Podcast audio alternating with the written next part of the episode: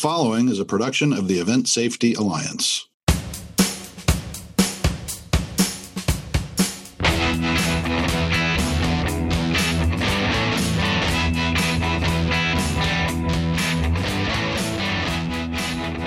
Hi, welcome to the Event Safety Podcast. This is Danielle Hernandez of the Event Safety Alliance and Furman University. Today, we're going to be talking about counterweight rigging. I am joined today by Ethan Gilson of Entertainment Rigging Services and Rick Boychuk of Gridwell Inc. in Toronto, Canada. And we are going to start the conversation today talking about the history of counterweight rigging. And Rick, you actually wrote a book called Nobody Looks Up The History of Counterweight Rigging. So why don't you start us off with this? Uh, well, I did. I, uh, I came to uh, a surprising conclusion, uh, realization that uh, uh, our counterweight rigging, we had thought evolved out of hemp rigging, the standard hemp rigging, and that it came off ships uh, it was much to my surprise that uh, I could find no evidence of that going back in history. Uh, yes, in the mid 18th century to the late, or sorry, 19th century to the late 19th century, abundant evidence of nautical, but before that, virtually nothing. And so I had to re examine the hypothesis and discover that uh, our technology really comes out of uh, simple machinery that was used uh, by various uh, trades and whatnot, uh, most notably perhaps uh, stonemasonry. That, that stonemason machinery from medieval times was copied and adopted and adapted to suit the, the needs of understage uh, of stage, including understage and above stage. And the counterweight really uh, rigging was really distilled out of that. Uh, we simplified the machinery uh, to the point where we ended up with counterweight rigging. When counterweight rigging came, it changed the way plays were staged. And if you can imagine, counterweight rigging is was and continues to be relatively expensive and that uh, some theaters, especially uh, once you get into uh, into England, which is a private theater mostly, and the United States, where it was definitely private theater, uh, they looked for less expensive way to do things, and they didn't develop hemp from that. But because of counterweight, the hemp system came into prominence. And then, uh, history being what it is, nobody wrote this down. And so you're saying that the the counterweight system that I have in in my auditorium was based off of how they built cathedrals in the Middle Ages. There's a long stretch, but yes, there, there are some changes along the way, but that's the origin story.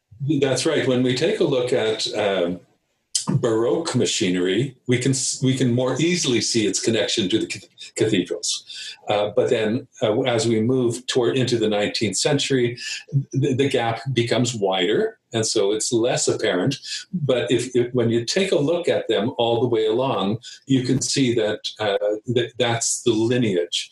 Uh, further to which, uh, the main piece of evidence suggesting that our stage technology, rigging technology came off ships, is the pin rail. Uh, it took me months of reading and looking at drawings to, to realize that there were no pin rails in Europe. And there still are no pin rails in Europe in any numbers. I, all the drawings from the 19th century, from the 18th century, from the 20th century show uh, cleat rails. So we, they didn't even use pin rails pin rails go back nautically a long time, but pin rails don't go back theatrically to match. So, so, for our listeners who may not know exactly what a pin rail is for, can you tell us what a pin rail would be for? It, I'm, I'm, writing the. I'm, I'm, rewriting the book. I, am present. Just a just a brief, since and, not everybody has experience with pin rails. I'm working on that chapter right now. Uh, we need to lash ropes off. We just tie them off. We need to lash them to something. And that's what the lashing rails are. A pin rail is a lashing rail, a cleat rail is a lashing rail. And only last month I found out that in Italy they don't use pins or cleats, they just use a, a plain rail. and they have a very specific lashing method that they use. And so, so similar to when you're docking a boat and you tie it off to that little cleat that's on the dock. That, that's right. It's the techniques are similar, but the applications are completely oh, different. of course, and the forces are going in different directions. they, they, are, but uh, but anyway, the so the, the development was actually the machinery, the distillation of the machinery into counterweight, and then the heavy adoption of hemp rigging because of uh, the the advent of the fly tower. Uh, one of the questions in my research oh when when did the fly tower come into being? And so i started to research that and maybe 1830s as we know it today the fly tower. So we didn't need hemp rigging before that. Anyway but but uh, another remarkable feature of the history is that uh, we, we developed something to solve the problems of today and then realize oh well, we can also use it for this other thing. So we use it in a way that was not initially intended. And so the counterweight rigging system, uh, I, I, I hypothesize the components of the counterweight rigging system were really not intended to have the weights moved often, maybe even at all.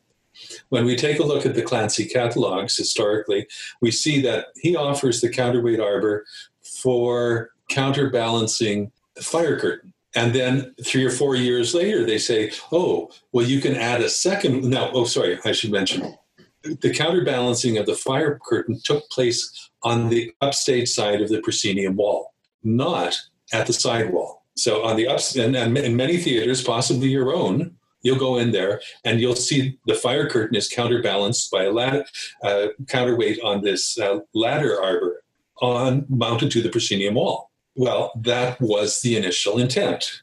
You put it in the fire curtain, you put it in the counterweight, you load the weights, and you leave it forever. Then they said, oh, well, you can do two of these. You can have your main, uh, they used painted drops, not drapery back then. So you can have your main drape on a second arbor right beside your fire curtain arbor. Again, you would never change that or sell them. And so you'd load up your counterweight, you'd run your main, you'd run your fire curtain, you'd never change them. Life is wonderful. Uh, they even got in subsequently in catalogs to three or even four, but all intended to be permanently installed. So you're and not just like everything else in the theater. We were like, "Hey, this is a great idea. We can make it better." Yes, and, and then by 1920, uh, 1918, uh, they said if you have a clear sidewall, you can put a whole slew of these along the side wall. And so, and, and that's, you're exactly right. That's what we do. Hey, yep. what a great idea. My point being, the, the arbor as we know it today in, in North America was never initially uh, thought of to be changing the weights on an ongoing basis. Yet, don't we? That's we, how we do it. we, we, we, adopt, we adopt, we adapt, and then we make do. And we've made do with that uh, arbor for 110 years, and nobody complains. Or yeah, it has it has improved some. Uh, in my space, which was built in 1956 or seven, I originally had a wire guide system. I have a 58 foot clearance to the bottom of the grid. Uh, so, needless to say, in a wire guide, you did get some line sets banging into each other, arbors banging into each other during excited travel. Um, but in 2005, we changed to a T track, which is so much better. So there have been small innovations along the way that have made the system safer. And later in the podcast, we'll talk about where stage rigging is going in the future. Yeah, right. Uh, if I may, yeah. to put some perspective on that, the original uh, uh, is counterweight rigging systems were all guided by uh, tracks in behind. It was when people in the 50s, as, as your system, people wanted counterweight rigging systems, but they wanted a cheap one. Yes. so wire, so wire guide was pioneered in the in, in, the first decade of the 20th century, but it allowed people to have a less expensive counterweight system. Now, as of yesterday, this this is probably going to be edited out. but as of yesterday, uh, Mike Hume out in LA uh, sent me uh, an article from 1889, uh, the Inland Architect and News Record. So these all these architects in Chicago get together, and the the architect of the Chicago Auditorium says that. Um, Fritz Brandt, was it Fritz Karl Brandt? Sorry, Karl Brandt in Germany had been working on the counterweight rigging system 20 years prior to the auditorium. So somewhere in 1869, Karl Brandt is working on a counterweight rigging system. We found no documentation about that yet. I've been looking for it because there's this, there's this, I have this hypothesis. Nothing comes out for fully formed. Uh, the Vienna Court Theater, the first counterweight rigging system, was like fully formed. That doesn't happen.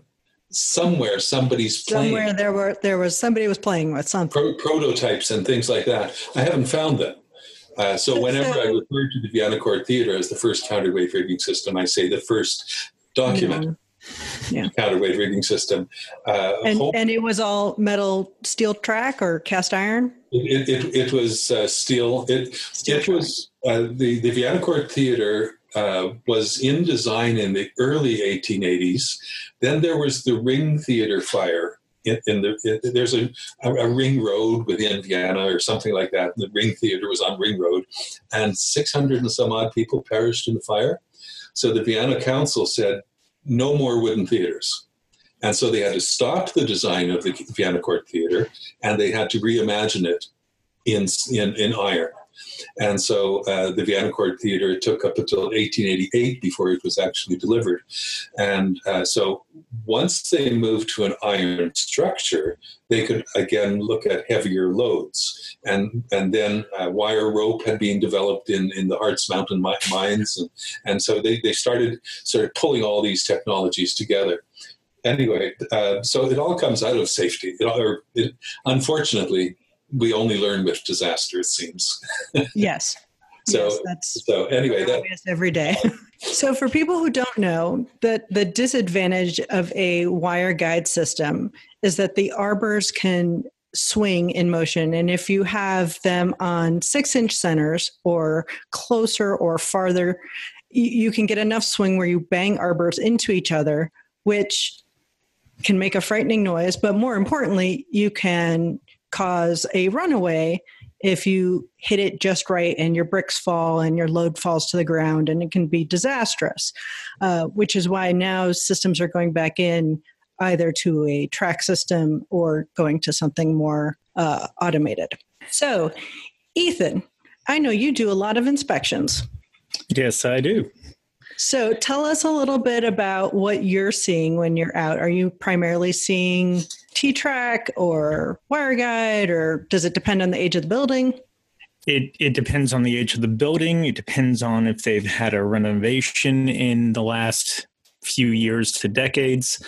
The thing that, that I think a lot of people forget about any rigging system, counterweight rigging particularly, is that it's a piece of machinery. I think the idea of it coming from other machinery is a good way of thinking of it because it's like anything else. It's like the HVAC system in your facility or the elevator or the escalators. It's a piece of machinery. And as it is operated, it gets wear and tear on it. You then add into the fact that there's human interaction, there's the operation of the equipment.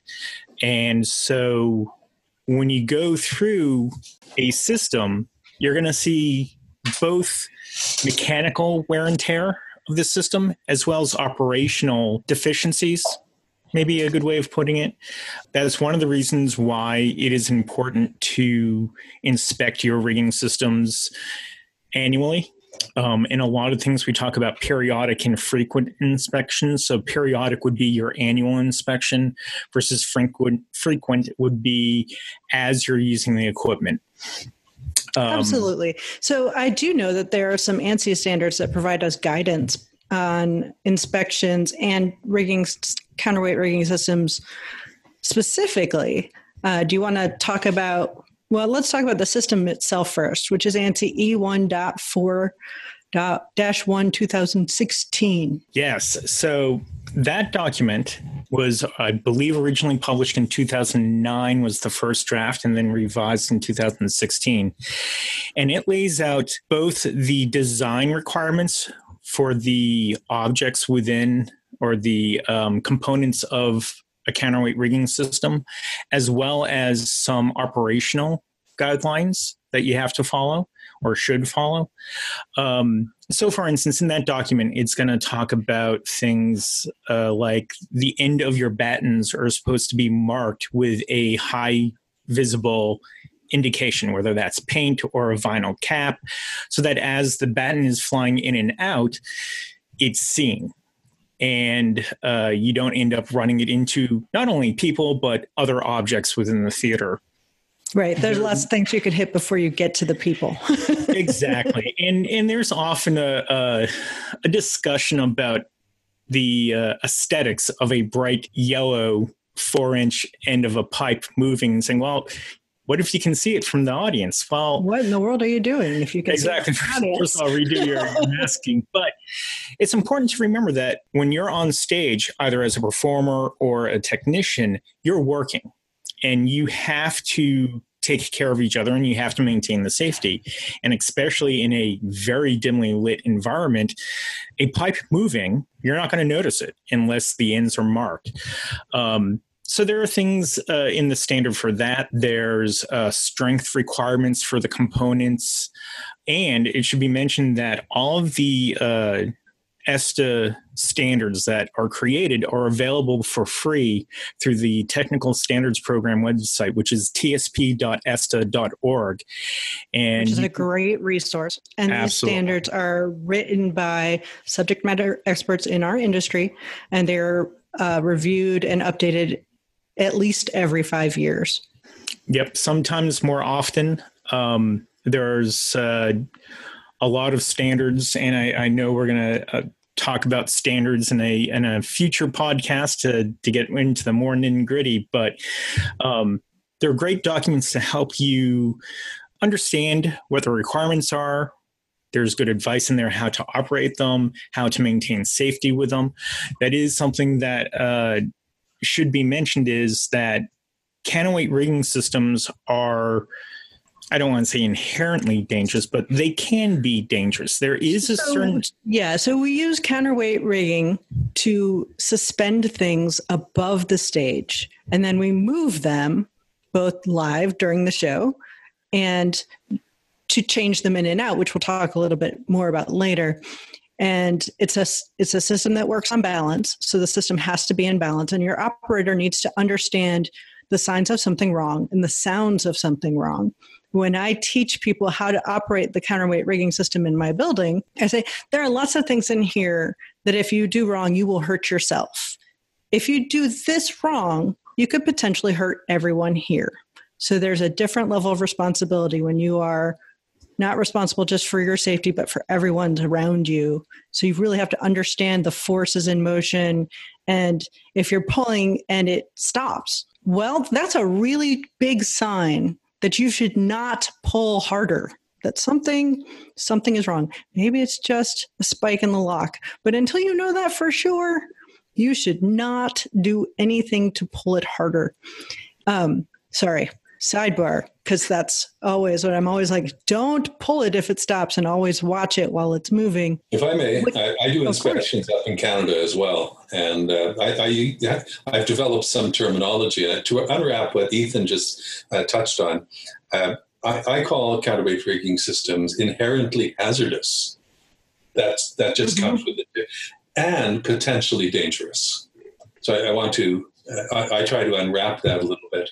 The other thing about the the uh, ANSI uh, standards, which I also point out to to my my customers, my clients, they are not mandatory. You don't have to do this, but. But if you ever end up in court, it would be nice to say that you conform. Right, because they will ask you why you didn't. That, that's right, and and so uh, so anyway, those are things that I just like to clarify. Um, it's my spin on it. Uh, I, people don't have to agree with me, but I, I, work with that. Well, it goes back to the side of there's mechanical wear and tear, and then there's operational sides of it. You're dealing with people. You're relying on people to be trained properly to operate the equipment within its limits. And depending on the size of your venue and there are a lot of counterweight rigging systems in in middle schools and high schools where you don't have the staff support to train people consistently. And the challenge is you had mentioned danielle about the system is designed to be within weight. And what that means is for every pound or whatever unit of measurement you want to use of payload, so that might be a light, it might be a piece of scenery. These days, it's uh, it could be a video element. For every amount of weight that you put on the pipe batten above the stage, you have to, in a and here's a new term for people in a single purchase system, you have to have the equal amount of weight on the arbor. It's a one to one ratio. Now, that term that I just it's brought like up. scale. Exactly. It's exactly the like scales of justice. Scales of justice. Just there for. So, so you mentioned a single purchase, which is what mine is, where it's attached to the, the deck of the stage. What what are the other options here? So, single purchase is that one to one correspondence. So, not only is the weight equal, but the travel distance is equal as well. So, for every foot that the batten moves, the arbor has to move a foot. You can have uh, what is known as a double purchase system where the system is rigged with the, the lift lines to have a mechanical advantage of two to one. So now, if you have a pound of weight on your pipe batten, you need two pounds of weight on your arbor. However, that arbor only has to travel half the distance as the batten would travel. And the question is, well, why would you do that? Well, you might have a theater where you don't have the wing space on the side of the stage to put the full counterweight system. You don't have the travel distance. Maybe you have your loading door in the middle of that sidewall and you want to have a continuous set of uh, line sets every six or eight inches. So maybe over that overhead door, you have double purchase systems. So now your arbor travels half the distance, but the downside is you need twice the weight, which means you have instead of two times your payload capacity as a force on the building, you have two and a half times that, which has to be considered in the design of the process of the system. So if you go into a theater and you see the the locking rail, the place where the operators stand and pull the ropes on the stage level. It's a single purchase system most of the time.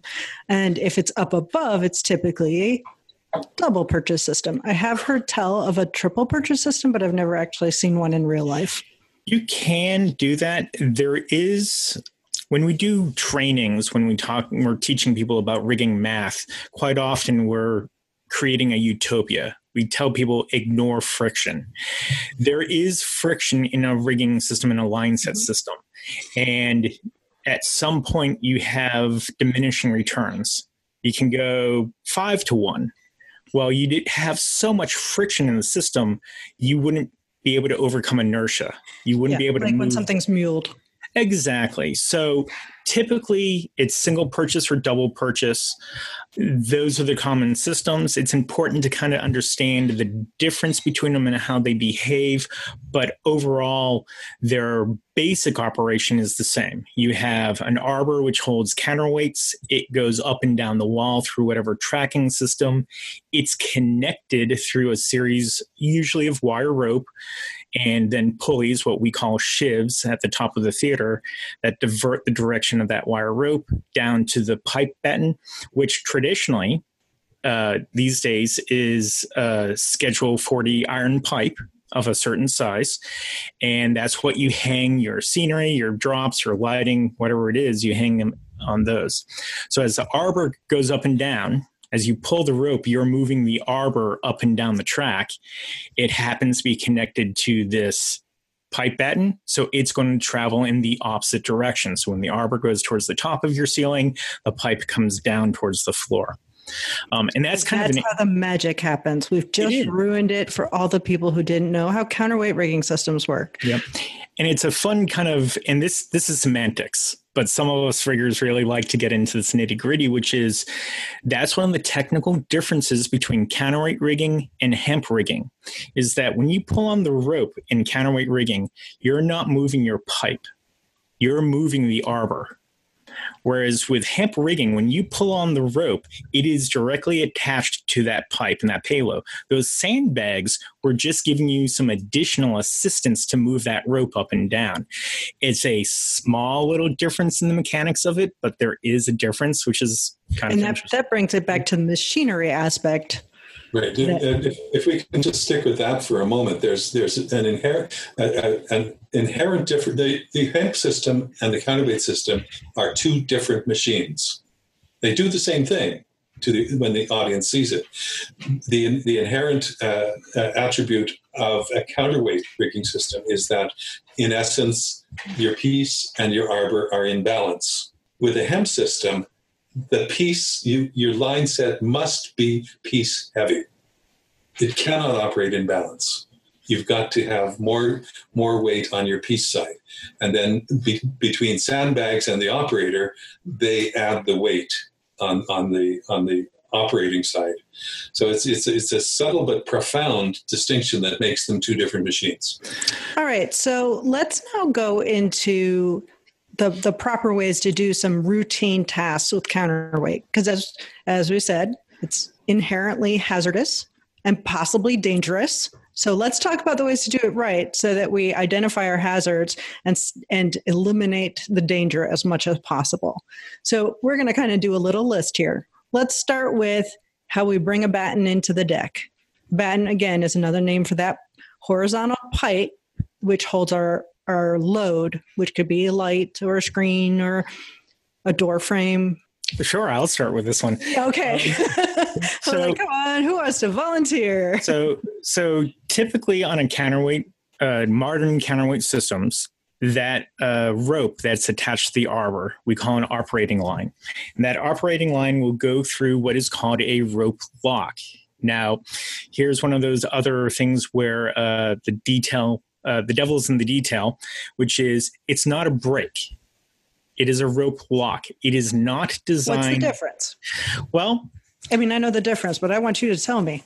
So the difference is the object which we touch is designed to keep the operating line from moving. It is a lock. It is designed to stop the counterweight system from being able to move unintentionally or on so its what own. you're saying is that i can't put a load of like 300 pounds on it and think that the rope lock is just going to hold it in the sky for me. The standard rope lock is designed to hold an imbalance of no more than 50 pounds which is not much. That's two which and a half two and a half lekos Source Four lekos. Um, a a good speaker can be weigh 50 pounds. Yep. so it is a rope lock. Now, do we use it as a brake a lot of the times? Yes. You're flying in a backdrop that doesn't weigh much. You get it moving quite fast. You don't want to get rope burn. Instead of slowing the rope down with your hands, you use the rope lock and you use it as a brake. There's some it down- adds a little bit more friction to it. it. It does. And the downside is you can overstress the rope. You can create some local wear and tear on the rope as it's running through the, the rope lock.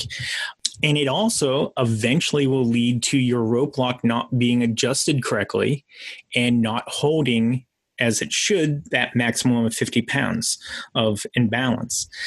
So getting back to your original question is of how do you go into to lower the, the pipe end to the, the stage level, you're going to go over to your rope lock.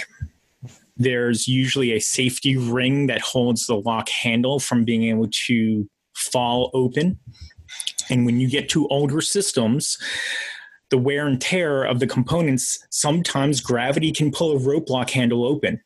If you close it and you walk away, you'll hear clunk, and that's the rope lock handle opening. And now there's nothing except for the balance itself stopping that line set from being able to move. So usually there's a locking ring that goes around the operating line and the rope lock handle. And the first thing you would do is walk up to the system, take the safety ring off, and very slowly, with one hand on the operating line and one on the rope lock handle, start to release the rope lock. Okay, I'm going to stop you right there because unless we're in a show, I've got an additional step there. Yep. You put your hand on the rope, you take the ring off, you do a visual check of the line of travel of that pipe, and then you say, heads up on stage, line set 12 coming in to the deck. And hopefully people say something like, thank you, line set. Absolutely. And, and then really, you take the rope lock off. absolutely. I, I was getting, I was hyper focused on the minutia of yes. See, of that's yes. You're, you're an expert in sure the balance. Yeah, checking to make sure your your balance was there from the get go. Yes. To assume that the system is in balance when you're starting is what I was trying to to focus on. Um, if I may, if, if I may, I, I found it useful to uh, in in a lot of the thinking that I've been doing. Not that I do any more thinking than anybody else, but on those days, um, uh, I differentiate between performance use and utility use. Yes. On everything. So, how are we going to use it in performance? In performance, we can, I think, safely assume everything's balanced. Yes. Not always, but pretty well. In utility use, not necessarily so. And so, w- testing the testing the ropes to see if they're in balance before you open the rope lock. Well, you're going to do that in the utility. By the time you get to performance mode, that should be resolved. You On the other hand, if something has moved in travel and you aren't aware of it and say a drop's gotten caught up on another thing, checking that balance can be extremely uh, informative. Yes, and yes. I will freely admit that when I'm doing an inspection, I'm usually doing it with a limited number of people in the space. So out of efficiency, I every day don't necessarily call the movement of the line set because there's no one on stage. But right. and and everyone knows that in that moment that's exactly. what you're doing. You're doing exactly. a rigging inspection. Yeah. Where in my situation, we may be flying something in to hang a drop or hang a speaker, and yep. other people are building decks or pushing things through or yeah. they're dance teachers they're there. We've given them a hard hat but they're there. So yep. it's important to tell them things are moving over their heads. The key takeaway is when you first release the rope lock you want to make sure that you maintain a hand on the rope lock handle as well as the operating line because what you're checking for is to make sure the system is within that 50 pounds of balance. Once you know that then you can start operating the line set now, there's this cool thing of the operating line, which in older systems was manila rope, where you would get the splinters. Uh, a lot of people call it. Yep. A lot of people call it hemp. Most of that line that you see, that brown line these days, is actually manila rope because hemp uh, for numerous reasons, fell out of favor. One of them being it was hard to get, it became illegal for a long time. But another interesting thing is uh, hemp and manila rope are organic, they are natural fiber ropes. They deteriorate over time. Because of that, usually those ropes would get replaced more often than not because they would start to fail. So something else I know about those ropes is they would react to the humidity in the environment. Correct. Since I'm in South Carolina, that can be dramatically different in the summer and the winter. Um, if if I had organic material in my rope as opposed to synthetic a synthetic product. Yep, exactly. So that either brown or these days most people use what is called multi line two, which is a white uh, braided three strand rope that has usually a little red tracer every once in a while. Looks nice and uh, bright when it's brand new, and after some time it gets a little duller. But that operating line is connected uh, to the top and the bottom of the arbor. So when you go to move your line set, when you go to fly it in, you end up pulling down on the section of rope that's closest to you. And that a lot of people refer to as the inline. Now, the thing that a lot of novice users will end up doing is when they want to fly that batten the other direction, they will pull up on the rope, which certainly works, but it's not necessarily the most ergonomic process, nor do you get as much strength in pulling up on that rope.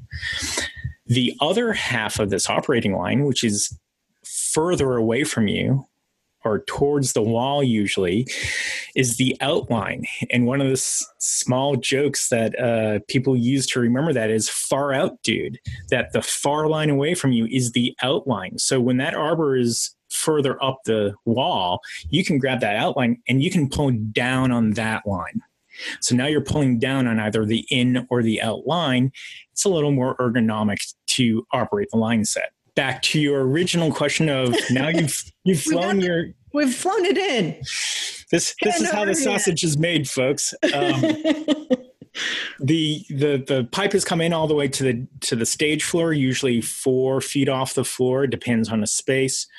Now the system is in balance. You have what is known as pipe weight. The dry weight of that pipe batten is on the arbor. Now it's okay for your electricians to start hanging their lights and doing their cabling. And they do a great okay, job. so I'm out there. I've I've hung a series of lights on there, and I've checked the safeties because, well, because you should, and because I'm obsessive about stuff like that. yep. So now we have a load on the pipe. Well, now I have 300 pounds on my pipe. This is back to where how do I get this in balance again? Well, excellent. Thank you for telling me how much weight you put on there. So that's actually one of the jobs of of the flyman in uh, theater is to coordinate with the master electrician or whomever is hanging load on the line set to say how much is the object you hung. Then they will determine, and uh, this depends on the size and material of your counterweight. Usually these days they're steel. They can be cast or they can actually be solid steel. And there's a bit, bunch of different sizes. Yes. Different. In fact, in my venue, we bought additional weight at some point and from a different source. So we had a summer project where we got a scale and we weighed every single one of them and painted the si- the weight on them because something that looks like a 20 could be a 30, could be a Yep. 25. That is that is a beautiful process if you have the time to mark all of your stage weight. it was summer. yeah, absolutely. And right now, with uh, with limited options for people to do things, that may be a, a perfect that thing be a do. project that somebody that's still alive in their space can do. Exactly. So, depending on what you, your weight is, and it should be mentioned that there are some spaces where uh, they used lead counterweight to get the additional density within a size. Um, it is not very often you see that. However, there are things you need to be aware of. Of if you're using lead counterweight, you have to deal with the fact that it's lead, and there are health implications to that. Um, so, you hung 300 pounds of lighting on that line set. I sure did. I'm going to have uh, in a how do I want to say in a well-designed counterweight rigging system. I don't want to say proper. You will have what is known as a loading bridge. That is an elevated gallery or catwalk at the height which the arbor is at when the pipe batten is all the way down at the floor. So we've got that. And Excellent. I've got a guy up there who's wearing the appropriate fall protection, and he is, well, it's actually fall arrest, and he is already clipped in. He is ready to go. Everybody So- on the deck is wearing a hard hat, and they know he's up there.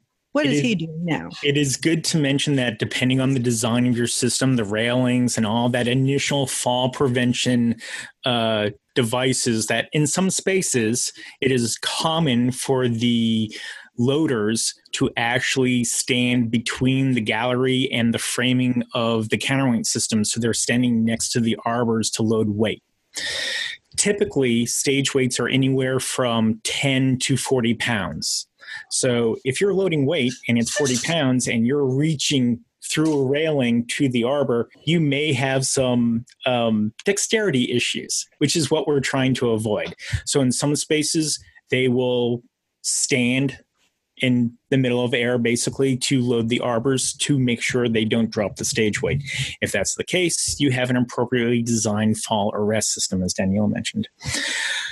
So what I would do if I was on the floor and I was the flyman is I would through whatever means a radio or hollering up, I would tell the loaders to load line set one, two, three, 12 to and again depending on your theater and your specific terminology it could be i'm going to tell them the specific weight load it to 300 pounds above pipe weight or maybe i'm going to tell them load it to 25 and a half bricks above stage weight. So I'm telling them exactly how many counterweights to place on the arbor. Once they do that, Communication is really important at that time. Yep. And here's a, a critical part.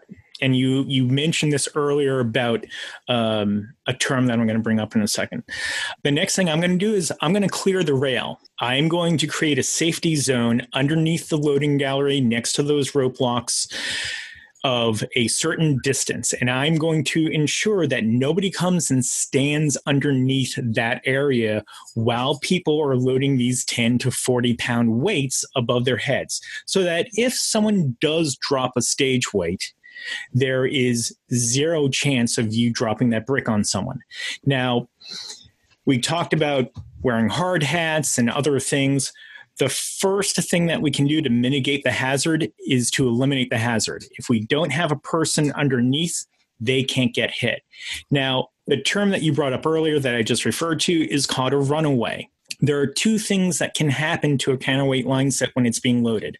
The first is the loader would just drop the weight and it bounces down between the arbors. And it's like those games where you drop the ball down and it hits all the pegs. You have no idea where it's going to go. And if you drop a 40 pound weight, at 65 feet, let's say your your space was. You had mentioned yours is 50-ish feet, I think. It's 58 to the bottom 58. of the steel. So they're okay. they're another few so feet 50 feet, drop 40 pounds from 50 feet of solid steel, bounce it around, and see where it ends up. Quite yeah, no, often, thank you. My yeah, imagination that, you fill that in all by itself. that stage weight can end up halfway across the stage by the time everything is done, which is why we create that large safety zone.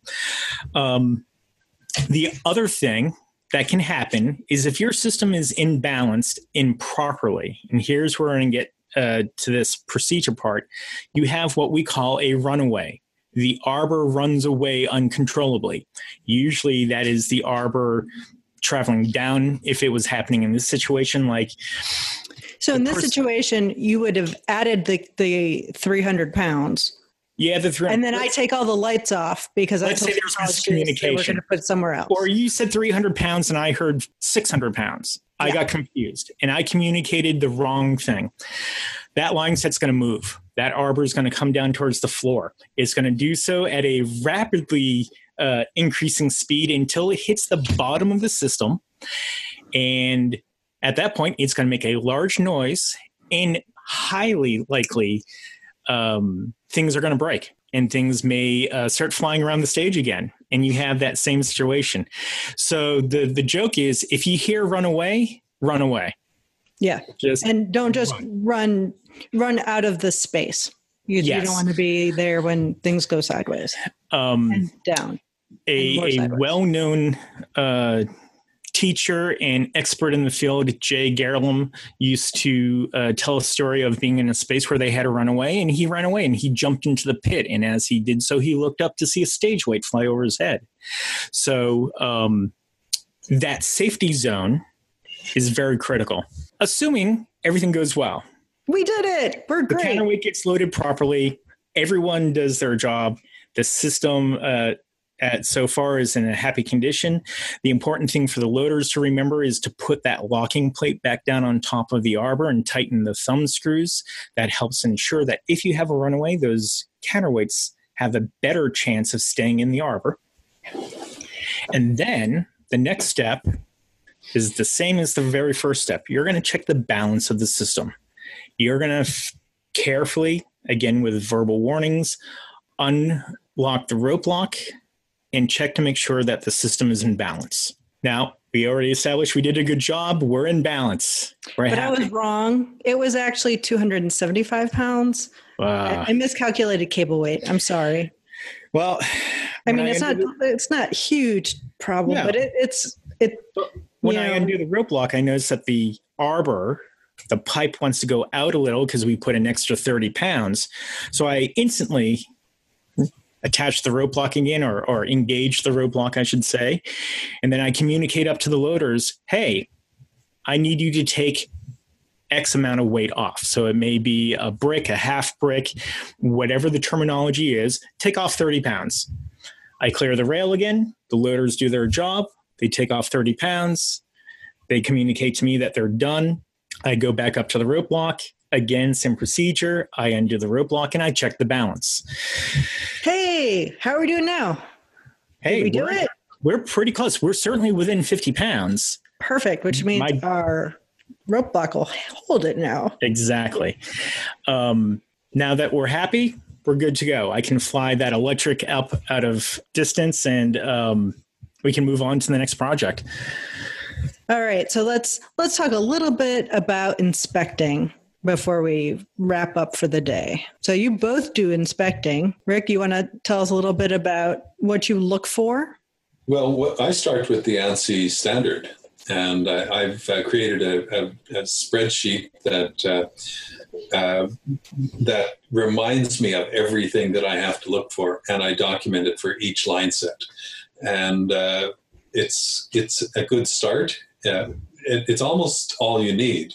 Uh, then then you kind of need a little bit of experience as well in looking at some of these things. Uh, uh, for example, uh, the ANSI standard does not I, I, I can't remember, Ethan. Uh, if I see rust on the uh, uh, lift lines, I know it's time to change it. End of, end of discussion.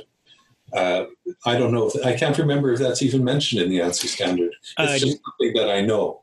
Not specifically rust, but um, the overall condition of the lift lines. And Yeah. and I'll, I'll add to this point. One of the other standards that we uh, use when we do inspections is E E1.47, which is the recommended guidelines for entertainment rigging systems inspections. Now, this isn't going to tell you what to look for. It's going to tell you how you want to do your inspections. It's going to talk about how frequently you want to do it. But one of the key things about this standard is establishing who is qualified to perform the inspection. Um, often, someone doing a full annual inspection is not necessarily going to have all of the skill sets that you want to find in an inspector. Um, you certainly can operate your system. You might have a, an acute knowledge of how your system is behaving, but that standard establishes what's important for an inspector to have in terms of a knowledge and experience base to be able to perform the inspection. And, and I I'll, always I'll, let, I'll let you take care of a little bit of business there, and I'll expand on that. Uh, the uh, what I found over time is that the skill set to be an operator, the skill set to be an installer, and the skill set to be an inspector are different.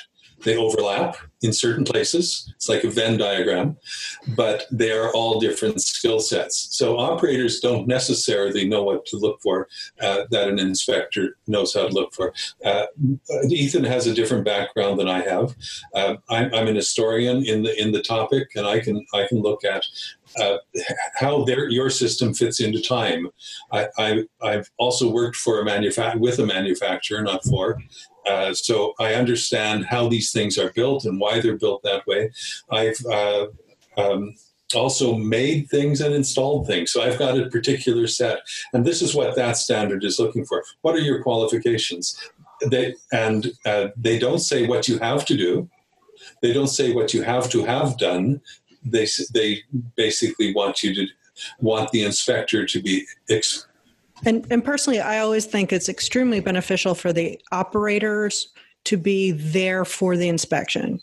First of all, because you can communicate anything that you've noted in your, hopefully in your rail log, because you should keep one for noting problems and things that come up. Um, but you should also see how someone's inspecting things because you can always learn how that impacts your day-to-day operations. And, and as an inspector, I like to have the operating technicians around so I can ask them questions. One of the first questions I'll ask people is, um, how's your system behaving? You know, are there strange noises that have developed, or is, is there friction somewhere on a line set that uh, might indicate something that I need to look at closer as I'm doing the inspection?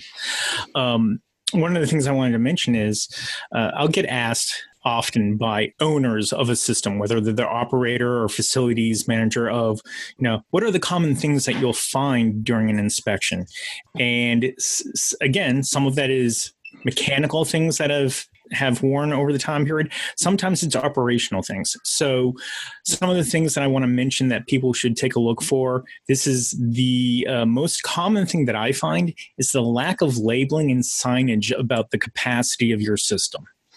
Um, that ANSI standard 1.4 1 talks about where you have to have signage in your system so that you know how much weight you can put on a line set, how much weight you can put on your loading bridge for storage, different things like that.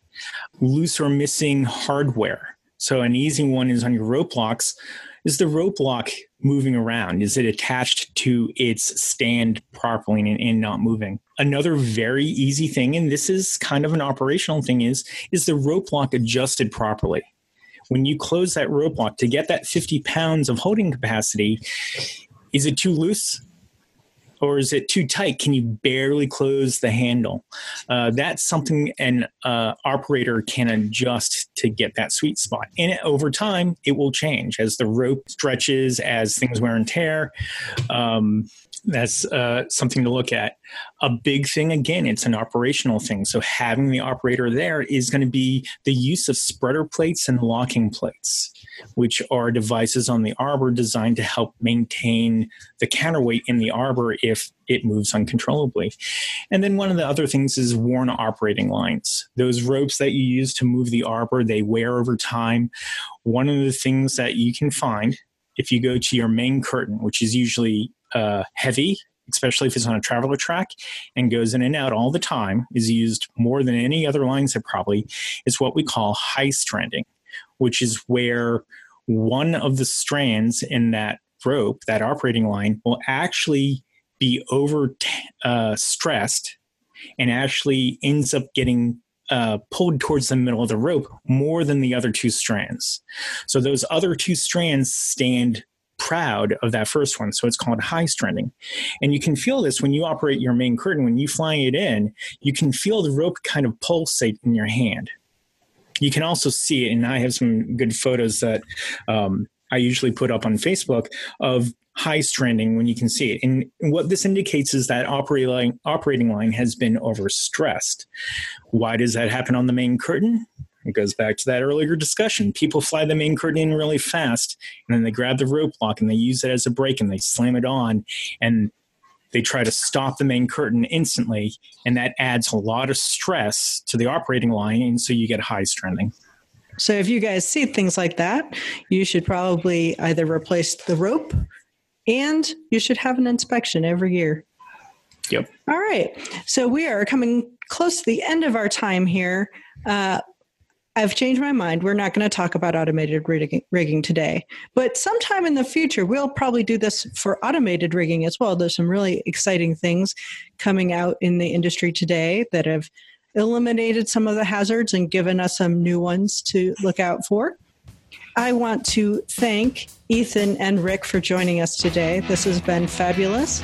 If you guys have any questions or comments, go ahead and email us at info at eventsafetyalliance.org or Send us a note on Facebook or any other social media where we are and you are. Thank you all and be safe, everybody.